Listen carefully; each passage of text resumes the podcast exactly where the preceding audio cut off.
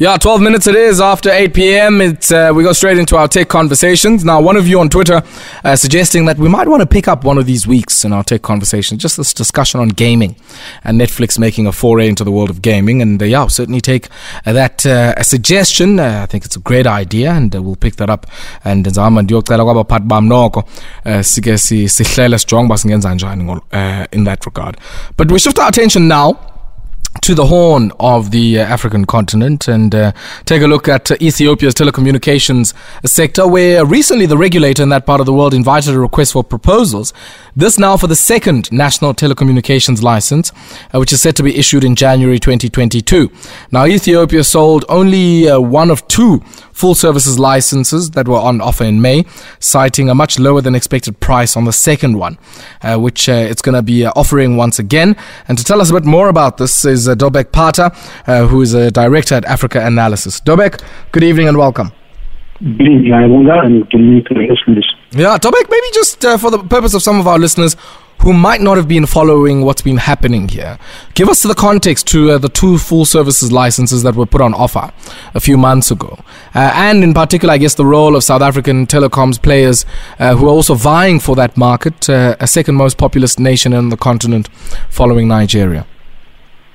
Uh, correct. So Ethiopia is one of those markets, one of the few markets uh, in, in, sub-Saharan Africa uh, that has remained effectively a monopoly, a very closed market with effectively low competition. So the, the incumbent telecommunications operator, Ethio Telecom, has been providing fixed line services, broadband services, and mobile telecommunication services uh, vote and data uh, effectively on an exclusive basis uh, for a very long time. Um, and Ethiopia has been uh, talking about liberalizing the market, making it more competitive, allowing additional telecommunications operators and service providers into the market.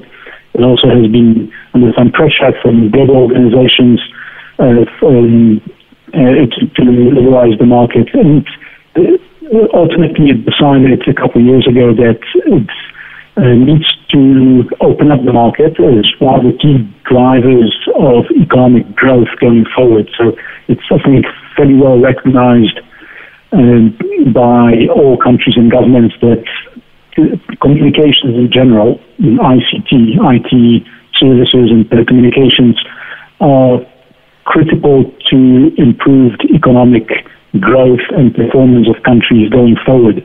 Uh, in, other words, allowing people to participate more fully um, in economies that will become more inclusive by having access to good quality um, IT services, broadband services, voice and data communications. So, having that in mind, um, what they began to liberalize, it, it, it founded or created a market regulatory authority which previously didn't exist. Uh, in fact, the the Ministry of Communications was that regulatory authority, much influenced by the incumbent operator. And then last year it decided to, well, yeah, this year, last year it decided to um, issue two new telecommunications licenses, which would be uh, to operators who would be in competition to the incumbent Ethio Telecom. And we went through a process of um, sourcing applications for those licenses, bids mm. uh, from interested parties, and then finally shortlisted two bids. And as you said, in May this year, issued one of the licenses. Uh, for and the, the price for that was yeah. 850 million US dollars. Dobek. And, the second license was not awarded. Hi, Dobek. Please hold the line there for me for a second. Uh, we're just battling there. Uh, there's a bit of a few dips in your line and uh, clearly not hearing okay. it properly. Just uh, hold the line there for us uh, while we try and call you again to re-establish our connection there uh, with uh, Dobek Pater, and we'll continue with that discussion after this.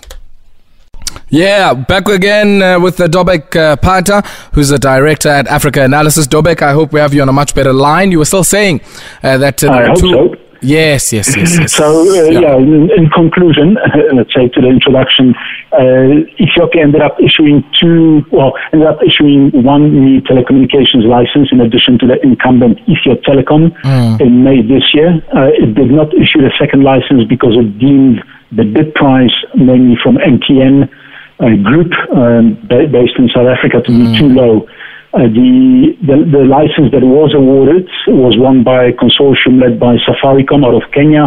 It also includes Vodacom out of South Africa, and the price paid was 850 million US dollars. Uh, MTN offered something in the order of about 650 or 680 million dollars for the second license or for the other license and the Ethiopian authorities deemed that to be too low a price. Mm. They are now going to have effectively restarted the process to um, attract bids for that second license and plan to award it earlier in 2022. Mm, mm. I mean, I guess the, the second license also has a, a, bit of a mobile money element to it, right? So that was one of the, let's say, bones of contention. Um, Ethio Telecom, the incumbent operator in Ethiopia, began offering mobile money services um, in April, May this year. Uh, the service is branded Telebirr, being the, the, local currency in Ethiopia. And it managed to negotiate a one year moratorium on any competitive service of this nature, any other mobile money services, for a period of one year. So the license that was awarded earlier this year to the Safaricom consortium came was awarded without the possibility of offering mobile money services uh, from the beginning, from the start. Uh, that was apparently also one of the reasons why MTN became disinterested in the license ultimately.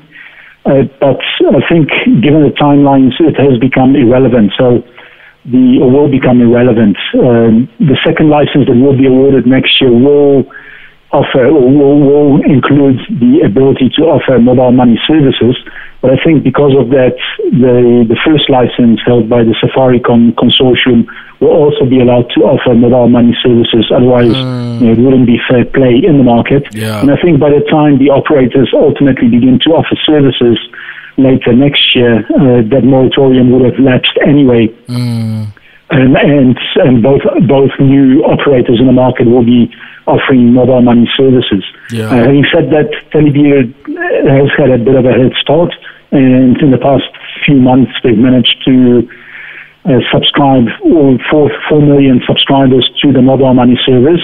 Uh, but it doesn't mean are, these are active users. So the market mm. is still young it's going to be young next year as well with a lot of opportunity sure. to offer these types of services. Okay. Dobek, hold the line there for me for a second. We're going to take a quick spot break. Okay. But when we come back, I want us to talk about some of the other elements, you know, technology okay. transfer, uh, investment in, you know, base stations, the network infrastructure, uh, and of course what all of this is going to mean for the telecoms market of Ethiopia. 24 minutes it is after 8 p.m. You tuned in to uh, Metro FM Talk here on the Mighty Metro. It's our Tech Conversations.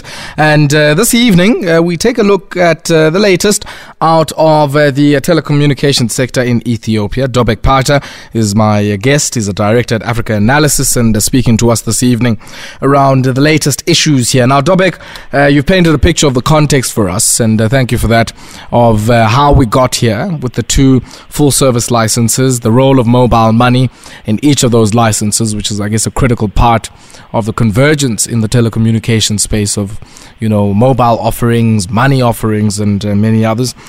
Talk to me about infrastructure, because you've certainly had one incumbent player uh, Ethio in the form of Ethiotel. Um, what's the kind of infrastructure landscape that would support all this massive investment in connectivity that is going to follow these bids? Uh, and what are some of the obligations that the Ethiopian authorities have placed on some of the bidders, um, I guess, to share whatever know-how or technology they might have? Yeah, so there's different type of infrastructure that you require uh, and that, that operators would rely on when they start building out the networks in a country such as Ethiopia. One is um, one is the telecommunications backbone infrastructure. So effectively, these are telecommunications lines between cities on a national basis within cities that facilitate movement of traffic around. Um, and then uh, the, the other type of telecommunications infrastructure, very broadly speaking, would be the the last mile or the access. So it would be the, the mobile sites put, put up on radio equipment, put up on towers to which users connect directly. And then that traffic is then moved by that backbone national infrastructure to aggregation points and moved around nationally or internationally, depending where it needs to go. Mm. Uh, the other type of critical infrastructure is power infrastructure, and that's something that not only Ethiopia but a lot of countries in Africa struggle with. Um, and you obviously need the, the base stations, the towers, to be up 24 hours, 24 by 7, otherwise they become pretty useless quickly. Um, and there are various technologies that operators use apart from relying on the national grid, and, and that uh, solar is one, one of the key ones, but they also put in a lot of generators which cost a lot of money. So in Ethiopia, the, the challenge is twofold. One is that the power supply is not always reliable, so it's going to be a, a challenge to keep the base stations up all the time, mm. um, and it's going to be relatively expensive. Um, and also the backbone infrastructure, telecommunications backbone infrastructure in the country is fairly limited, doesn't necessarily go everywhere and, and not uh, maybe doesn't have the capacity that it should have to accommodate um, growth in the market, a lot of new users and a lot of a lot more traffic once once they start using data services to a greater extent, uh, which at the moment is quite limited. Uh, there, there, are constraints being placed on the new operators, on the one that has a license and, and also on the one that will receive a license, and that's that they have to use Ethio Telecom's uh, national infrastructure to move that traffic mm. between the base stations, between their own towers. Um, now, how that unfolds ultimately will be seen, but I suspect that at some point, uh, probably operator, the new operators will be allowed to build their own in, uh, connect national infrastructure that will connect the different regions and the different towers uh, in order to, to become a lot more efficient.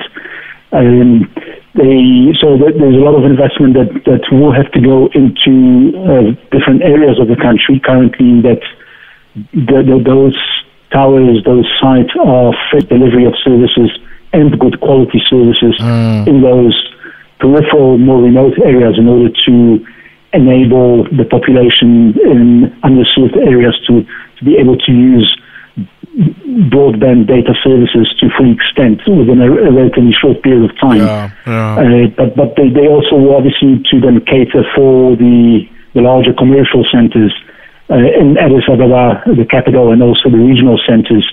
Um, so there, there, will be a lot of investment going into the towers, um, the, the, the radio access network sites, um, and probably over time into some of the backbone uh, infrastructure as well. Um, into international gateways over time, uh, and mm. to make sure that there's uninterrupted power supply or uh, with as little interruption as possible. Um, in, in, a market such as Ethiopia, which is a large country, uh, roughly the same size as South Africa, um, and also a difficult country often to deploy in because of its topography, very mountainous. Uh, there are some regions such as the Ogaden close to Somalia that, that are fairly remote and less less densely populated, and it costs uh, a lot of money to put up your your network, your infrastructure you know, you know a, a, a base station, uh, effectively what, what people call a tower, uh, commonly is could be anywhere from half a million to a million rands or more, uh, just for the, the equipment and erecting that. But you still have to get it there, and if, if you have to transport it over long distances or fly in some of the, the, the components into some of the regions, uh, that can easily go to a couple million rand at least a, a site. and when you need tens uh, of sites within a, a small region and hundreds of sites within a larger region and a, and a larger city, and and multiply from there, then then it becomes expensive very quickly. Mm. And and you know I'm quite interested I guess you know because when when we talk about all of all of that uh, uh, you know upstream infrastructure that's going to be needed uh, to really sort of you know, buttress all of the packages of information that are going to be moving on a network like this, um, you know, um, in ways that are a bit different to maybe how it might have operated before, uh, by way of the type of offering that many of these consortia are going to be bringing on the table. I'm also quite interested, I guess, in two things. The one is is uh, the back end sort of data capability and whether any uh, obligations have been placed on some of the entities there. And then maybe the last one is, uh, you know, this issue that has faced many telecoms players, uh, least of all, uh, you know, a player like MTN. Um, you know, this issue of uh, repatriation of dividends and profits out of the country. Um, any any clues around how that would work? Because we certainly have seen some issues uh, in key markets, Nigeria, Angola, and many others. Uh, correct. Um, so, uh, as you correctly observed, there have been problems in repatriating um, earnings um, and profits out of uh, some of the markets in, in, Africa and elsewhere. MTN has had problems also in other countries for various reasons, such as Iran and, and Afghanistan. Uh, in Ethiopia, it depends um, on two factors. Uh, one, one is ultimately what, what the government will uh, um, and the regulatory authority, well, the government effectively, the central bank in terms of repatriation of profits, but also, um, I think, uh, importantly, from an operator's perspective. So we have seen in the past that operators, um, in some instances, have decided not to repatriate any uh, profits, cash out of the market that they have gone into in the early years, and they rather um, plow all the all, all, the money earned in the market back into infrastructure investment and backend systems investment, IT systems investment, um, for two reasons. One is um, in order to become more competitive and start offering more and varied services. Um, and, and, also as a future growth strategy. So the, the, the more competitive we become, uh, the, the, the um, the, the better position you secure and more customers you attract, uh, you, you effect, effect a multiplier factor for future earnings. Um, obviously, at some point in time, um, maybe a, a, few to several years down the line, um, you, you, will want to start repatriating some of the money if you are a foreign, um, effectively, mm. uh, ownership entity in their market. Uh, we don't know what the second licensee will be structured like. If they have a local partner, uh, for argument's sake, uh, they will also need to then take into consideration how they divide the profits between local partners and the foreign partners in terms of dividends. Yeah. Uh, so that's that's you know that that's uh, could be problematic, but um, I suspect it's uh, you know it's uh, there's always a, a, way that is found uh, to circumnavigate that will all uh, effectively keep both parties relatively happy, so to speak. Um, to an extent, it does depend on the economic situation of the country and the requirement to keep foreign reserves in the country rather than let them be repatriated and effectively lose them. Um, and Ethiopia has been a, um, a, a good, good growth economy over the past few years. Obviously, COVID uh, pandemic uh, related economic um, constraints have taken effect and it has slowed down, but I expect that it will start growing more strongly again, and, and that bodes well for the, the country's future approach to repatriation of um, of funds out of the country. Mm.